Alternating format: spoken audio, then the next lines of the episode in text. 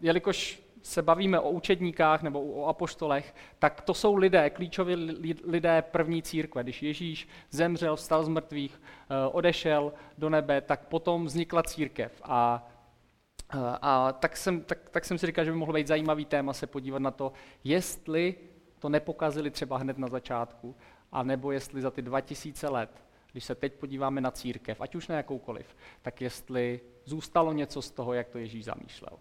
Další důvod, proč jsem vybral tuhletu otázku, jak si Ježíš představoval církev, je i to, že moje zkušenost je taková, že znám fakt několikrát ke mně přišel člověk, který nechodí do církve, není věřící, a když zjistil, že já chodím do církve nebo že jsem křesťan, tak ta jeho první reakce byla spíš negativní. A byla negativní protože měl nějakou špatnou zkušenost s křesťany anebo s církví. Takový typický příklad, přišel ke mně jeden můj dobrý kamarád, který měl manželku, oni už jsou teda rozvedený, ale měl manželku, která její rodina pocházela z církve. A on mi říkal, že jeho první zkušenost byla taková, že když se měli brát, tak musel jít k nějakému knězi nebo kazateli a rozebírat s ním základy víry, aby ta církev si nějak odškrtla, že on sice úplně nevěřící, tak aby si odškrtla, že teda se berou nějak jako před Bohem. A on říkal, že ho to úplně fascinovalo, že nikdy nic takového nezažil, že to bylo takový, že jako přišel a teď on znal všechny ty členy rodiny a říkal, to byl úplnej úlet. Já jsem prostě viděl, že ty lidi přijdou v neděli na bohoslužbu nebo do kostela a jsou tam úplně svatý. A pak, když člověk vidí, jak se chovají v rodině, tak to je úplně šílený. A tak myslím si, že tohle je zkušenost spousta lidí a je úplně jedno, o jaký církvi mluvíme, nebo o jaký denominaci, jestli to je naše církev, protestantská, jestli je to katolická, pravoslavná. Je to úplně jedno, protože nakonec ten základ ve všech těch církvích je stejný. A ten základ je ten, že tady byl Ježíš, který měl nějakou myšlenku, co má vzniknout, a předal to nějakým konkrétním lidem. A během až té historie se jakoby rozdělila ta církev na spousta různých dílků a každá má důraz trošku na něco jiného. A tak jsem chtěl možná i na to reagovat. Možná by si někdo mohl říct, jo, Ježíš byl zajímavá postava, možná dokonce má super vyučování, možná má skvělý názory, možná dokonce to nebyl jenom člověk, byl to nějaký prorok nebo něco takového, ale vlastně potom ta církev to úplně jako zničila, úplně to potopila a vlastně to, jak je to dneska, tak kdyby Ježíš přišel, koukl se na to, tak se možná vysměje, možná řekne, co jste blázni, co jste to tady udělali z toho mýho vyučování. Já si úplně nemyslím, že to je takhle tragický a to, co chci dneska udělat, je, že my bychom o té otázce mohli mluvit strašně dlouho. Mrzí mě, že máme jenom 25 minut plus minus na to, abychom nějak tohle téma rozebrali, ale tak možná proto, že nemáme tolik toho času, tak chci vybrat dvě myšlenky. A jsou to myšlenky, o kterých jsem si jako dost jistý, že to tak Ježíš opravdu myslel. Že to jsou dvě věci, jedna, co církev nemá být, a jedna, co církev má být. A u každých chci přečíst jenom nějaký kousíček z Bible a možná na tom trošku vysvětlit, jak to vlastně Ježíš myslel. Ještě než budu číst to první a představím tu první myšlenku, tak jenom chci nás trošku dostat do kontextu, když sledujete a čtete ten příběh Ježíšův, ty 3 roky, kdy on nějak veřejně působí, tak můžeme vidět, že v jeho okolí se pohybují 3 skupiny lidí. Jedna skupina jsou jeho učedníci nebo apoštolové, jeho přátelé. Nejenom těch 12, který si vybral jako konkrétně, ale potom možná několik desítek, možná něco přes 100 lidí, který mu jsou poměrně blízko. A jsou to lidi, kteří mu věřejí, jsou to lidi, kteří ho mají rádi, jsou to lidi, kteří ho poslouchají. Potom další skupina jsou i nějaká náboženská elita, židovská náboženská elita.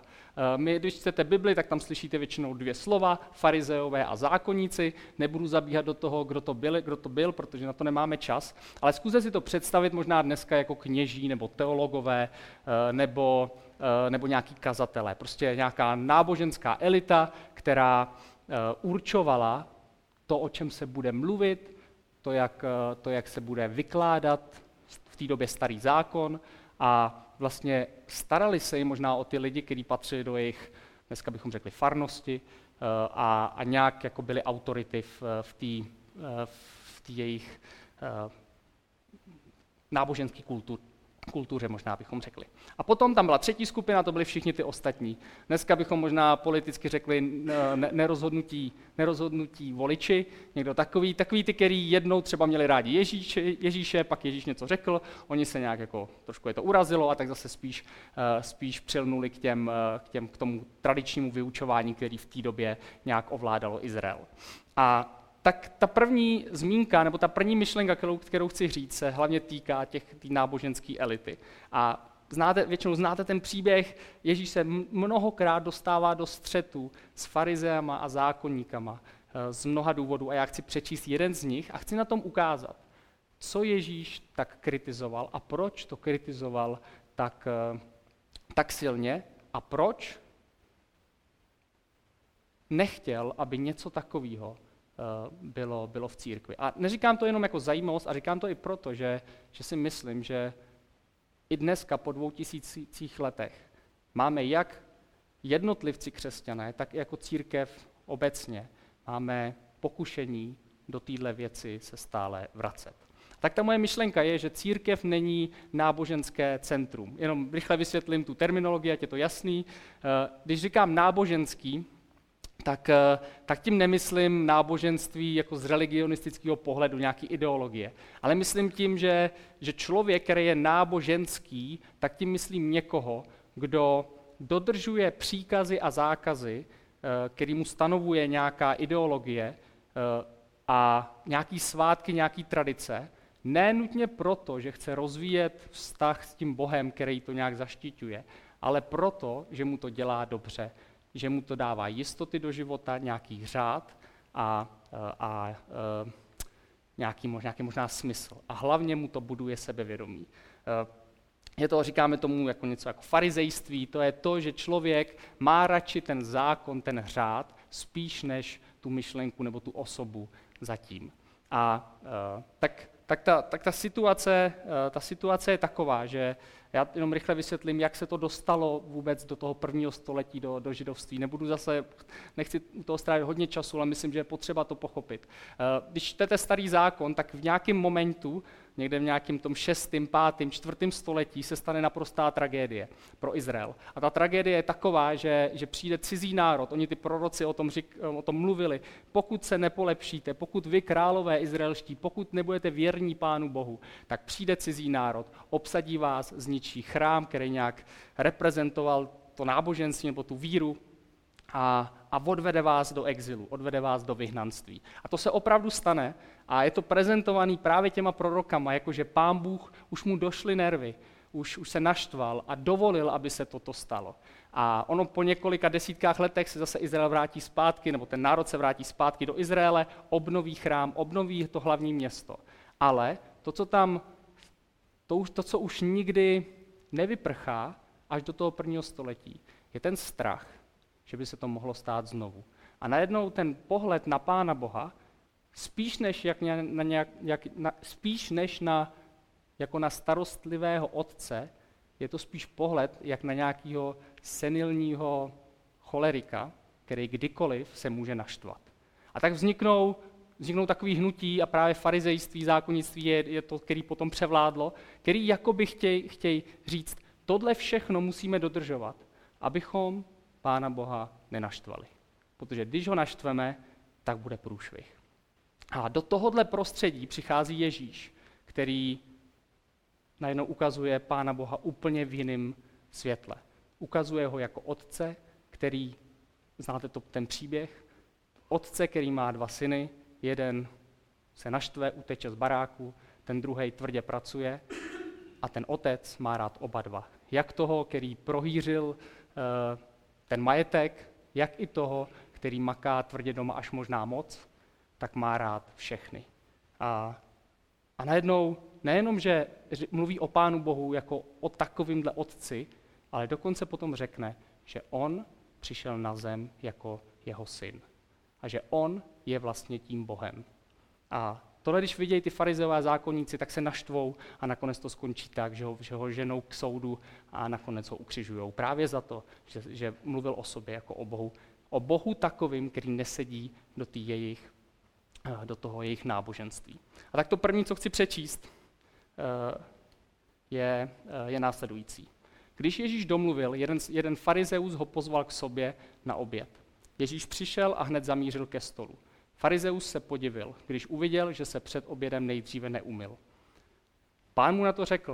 Ježíš mu na to řekl, vy farizeové leštíte pohár a mísu zvenku, ale vaše nitro je plné hrabivosti a podlosti.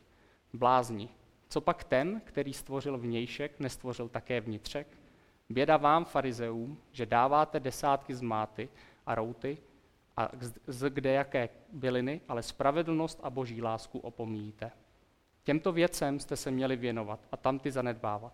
Běda vám, farizeům, nezanedbávat. Běda vám, farizeům, neboť milujete čestná sedadla na shromážděních a zdravení na náměstích.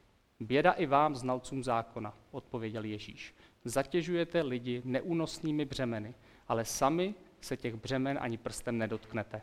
Běda vám, znalcům zákona, že jste vzali klíč k poznání. Sami jste nevešli a těm, kdo vcházejí, jste zabránili.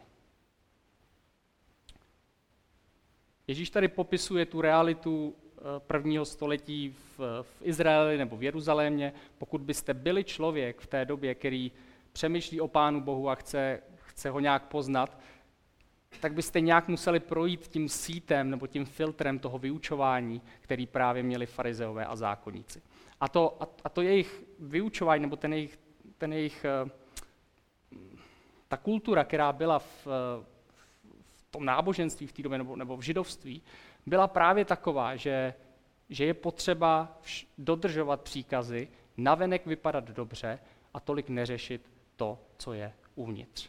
Proč? No protože to je jednoduchý, protože to je jednodušší.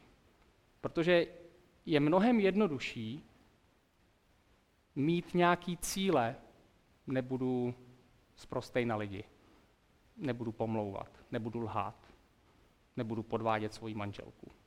Je mnohem jednodušší mít tyhle cíle a pracovat na tom, abych je dodržel, než se snažit komunikovat s Bohem, s nějakou bytostí, který tolik nerozumím, která je pro mě často těžko pochopitelná, která má svoji hlavu a často nereaguje tak, jak bych já chtěl, aby reagovala. A to, co se potom stane, a to je něco, co se stává i v církvi, je, že když jakoby zakrsne ten křesťanský život jenom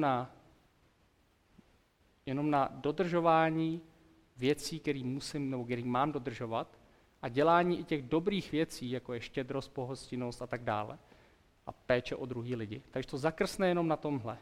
Tak potom ta zkušenost je taková, že když pomůžu nějakému člověku a on na mě pozná, že ve skutečnosti mě jde spíš o to pomožení, než o něj samotný, tak když on to zjistí, tak právě řekne to, že to bylo neupřímný. Řekne to, že já tuhle větu jsem přesně slyšel, že to je jenom projekt můj, že já jsem mu pomohl jenom proto, abych si já mohl něco odškrtnout.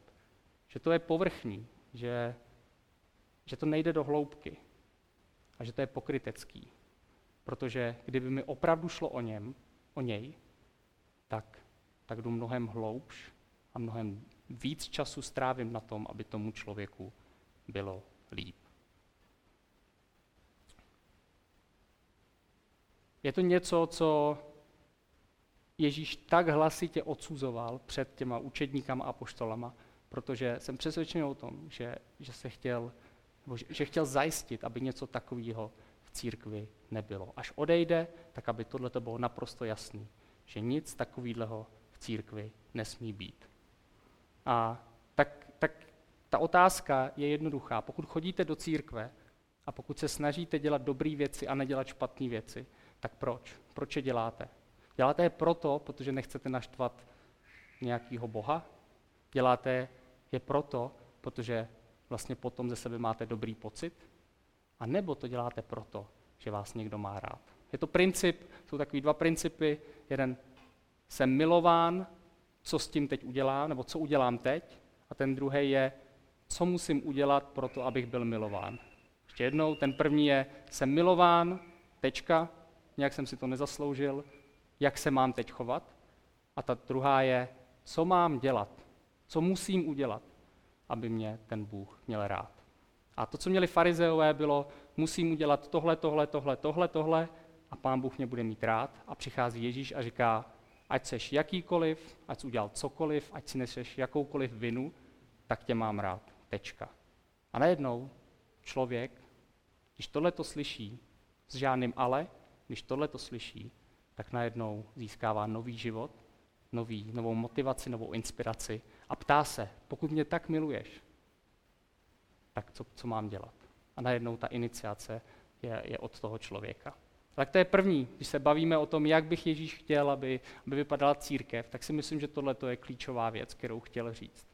Že začínáme všichni stejně, že nás Pán Bůh má rád. Ať už máme jakoukoliv minulost, ať už máme jakýkoliv návyky, ať už nám ten život jde nebo nejde, ať máme nějaký průšvihy nebo nemáme, ať máme super vzdělání nebo máme základku, ať jsme 3krát rozvedení nebo máme skvělý manželství. Je to úplně jedno, začínáme všichni tak, že nás Pán Bůh má rád. A až to, že nás má rád, nás nějak motivuje k tomu se chovat nějak. Ta druhá, co je církev, nebo co by podle Ježíše podle mě měla být církev, je, že církev je komunita obrácených hříšníků na misi. Je to hodně slepený, uvědomuju si to, ale je v tom nějak všechno, co si myslím, že Ježíš chtěl, aby v té první církvi bylo. Jen na začátek rychle vysvětlím zase ty termíny. Ještě jsem neřekl ani, co to je církev, nebo jak vůbec to vzniklo, to slovo. Je to zajímavé, protože církev v tom originále je slovo eklézia, což není tak důležitý, ale důležitý je, co to znamená. Znamená to v podstatě společenství. V podstatě to znamená parta lidí, nebo nějaká jako společnost, skupina lidí. A tam se stalo to, že Ježíš nijak jako neřekl, teď zakládám církev a bude se jmenovat takhle, vám se bude říkat křesťani a tak dále. To tam vůbec nikde nezaznělo, ale bylo to přirozené. Stalo se to tak, že Ježíš nějak jako odešel do nebe a teď najednou ty učedníci a celá ta skupina lidí tak začala nějak žít a začala dělat ty věci, které Ježíš jim radil a nějak se to snažila předávat dál a říkali si prostě, no my jsme jako společenství, my jsme prostě skupina lidí, my jsme prostě nějaká parta. A až potom, po nějaký době, najednou si jako lidi venku začali uvědomovat, že tady roste něco, že tady je nějaká skupina lidí, která je potřeba nějak definovat. A tak se podívali na tu skupinu a řekli, co je na té skupině jako důležitý, nebo co je na ní jako typický. A zjistili, že na té skupině je typická ta osoba Ježíše Krista. A tak začali říkat, to společenství, ta církev jsou kristovci, nebo dneska křesťané, a vlastně takhle zvenku byli pojmenovaní křesťani. Řeknu takový příklad, já patřím taky do jedné party, spousta lidí tady z té party je.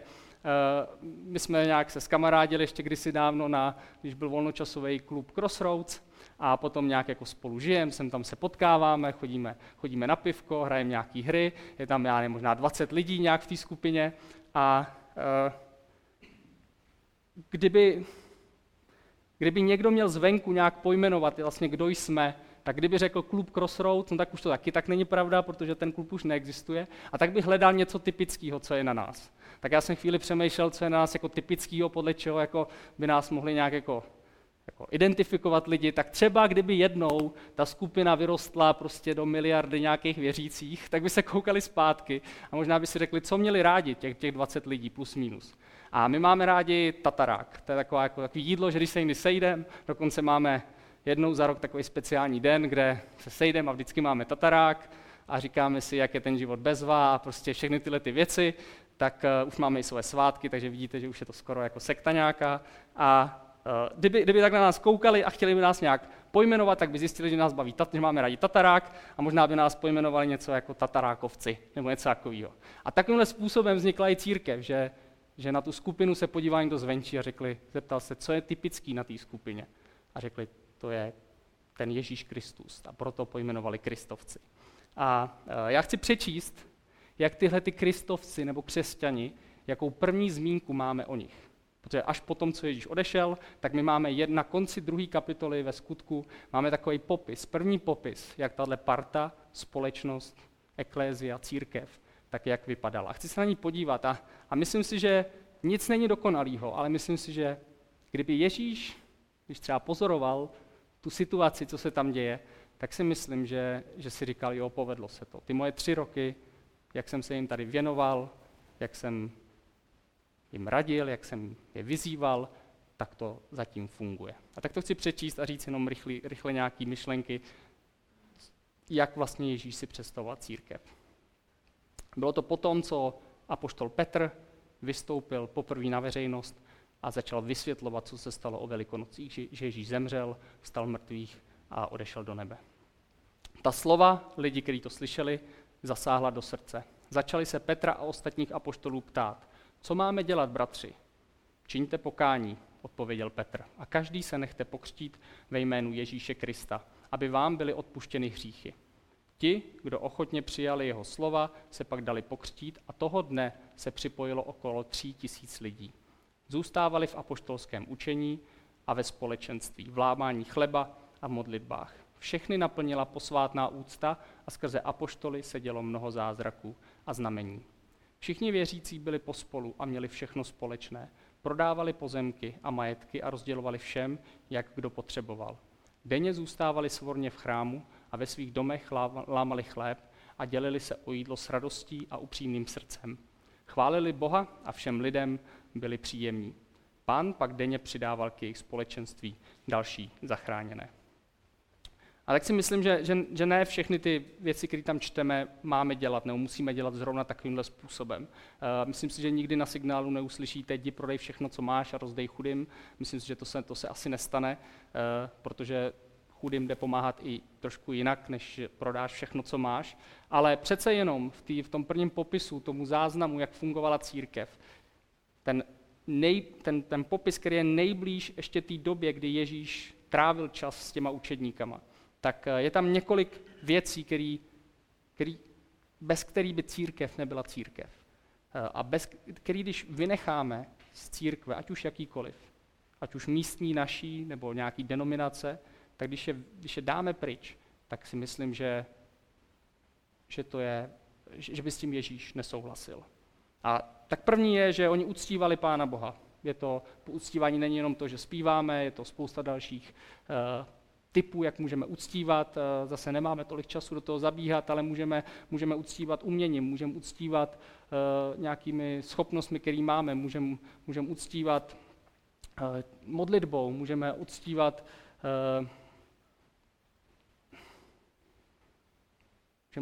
tím, že Pána Boha budeme obdivovat, že mu budeme vyznávat lásku a tak dále. Další je, že se nechávali pokřtít. Že najednou ty lidi, kteří uvěřili tomu, že Ježíš zemřel za jejich hříchy, tak že to nějak veřejně dali najevo a že se rozhodli jasně říct, že se odvracejí od toho života, který žili, a že začínají nový život. Potom je, že si pomáhali. Tady dokonce vidíme obrovskou touhu potom pomáhat. Že najednou lidi prodávali svoje pozemky tak, aby měli peníze na to, aby mohli pomoct druhým lidem. Lidé v církvi. Ježíš chtěl, aby si pomáhali. Další je, že si připomínali Ježíše. Čteme tam o tom, že lámali chléb, což je odkaz na to, co jim Ježíš řekl. Až spolu budete jíst, připomínejte si, že to je moje tělo, to je moje krev, tak jak tady děláme každou 4. neděli. Že si připomínáme to, co pro nás Ježíš udělal. Nejenom, že dělali toto, ale oni i si vyprávěli ty příběhy, které s Ježíšem zažili. To, co my tady děláme, ne, že my bychom to zažili, ale že ty lidi, kteří napsali Bibli, tak zažili ty příběhy, ty zkušenosti s Ježíšem mají a my si je nějak připomínáme. Pak je tam důležitá zmínka, která podle mě taky patří k tomu, Ježíš chtěl, aby to tak bylo. Ne absolutně, protože někdy ta společnost je opravdu zkažená natolik, že to není možný, ale že byli hodní na lidi mimo církev, že tam čteme, že to je přesně, byli všemu lidu milí, a všem lidem byli příjemní. Že najednou církev nebyla známa tím, že by byli neupřímní, povrchní, že odsuzují, že jsou pokrytecký, ale byli známí jako ty hodní lidi, jako ty lidi, s kterými se stojí za to bavit a když je o něco poprosím, tak mi pomůžou nebo minimálně se budou snažit mi pomoct. A ty lidi zvenku najednou měli radost, že ta církev existuje a že ty lidi existují. A poslední je, že to předávali dál, že zvěstovali ten příběh o Ježíšovi, který mu říkáme evangelium, že předávali dál, tak aby druzí měli možnost se rozhodnout, jestli chtějí být toho součástí, anebo ne, jestli chtějí poznat Pána Boha osobně, anebo ne. A tak těch věcí bylo, ještě to přečtu jenom rychle, uctívali Boha, nechávali se pokřtít, pomáhali si, připomínali si Ježíše, zvěstovali ho a byli hodní na lidi mimo církev. A myslím si, že to je všechno výsledek toho, jak Ježíš připravoval, nejenom těch 12, ale i ty ostatní, připravoval na to, že on jednou odejde a chtěl tady zanechat něco, co bude fungovat, nejenom dvě generace, nebo generaci, dvě generace, ale vlastně až do dneška. A tak moje otázka, ať už patříte do jakýkoliv církve, ať už myslím jako denominace nebo místní církve, tak je to, co Ježíš si přál? Já si tu otázku kladu u nás jako u signálu. Je tohleto, nebo je to, co my tady nějak tvoříme, je to něco, z čeho by měl Ježíš radost, kdyby sem přišel? A nejenom z nějaký organizace, to, jak máme strukturovanou církev, že děláme nějaké aktivity, ale především z toho, jak jsme jako lidi nastavení. Snažíme se žít ten princip, že jsme milovaní a teď, co to pro nás znamená. A nebo se stále dokola snažíme pracovat na sobě, abych byl nějak víc hoden. Protože pokud to tak je, tak přijde zklamání, protože Pán Bůh nepotřebuje. Pán Bůh nás nemá rád na základě toho, co děláme. Ale Pán Bůh nás má rád proto, protože jsme jeho děti. Stejně jako otec má rád svoje děti, ne proto, že splňují nějaký kritéria, ale proto, že to jsou jeho děti. Můj závěr. Ježíš založil církev a i dnes v ní jedná a používá si ji pro dobro na zemi. Jsi její součástí. Pokud jsi součástí nějaký církve, je to ta církev, kterou Ježíš zamýšlel. A pokud nejsi součástí církve, tak proč, když tady Ježíš zanechal něco, co stále ještě nějak existuje a minimálně jsou lidi, kteří se o to snaží, tak proč nejsi součástí toho? Je to proto, že Pána Boha, že vůbec nevěří, že existuje, tak potom to chápu. Ale pokud nějak věříš, že existoval Ježíš a že opravdu byl tím, jak o sobě, za co se vydával nebo jak o sobě mluvil, tak pokud v tohleto věříš, tak proč nejseš součástí skupiny křesťanů, církve, která se snaží předávat ten jeho odkaz a žít ten jeho odkaz?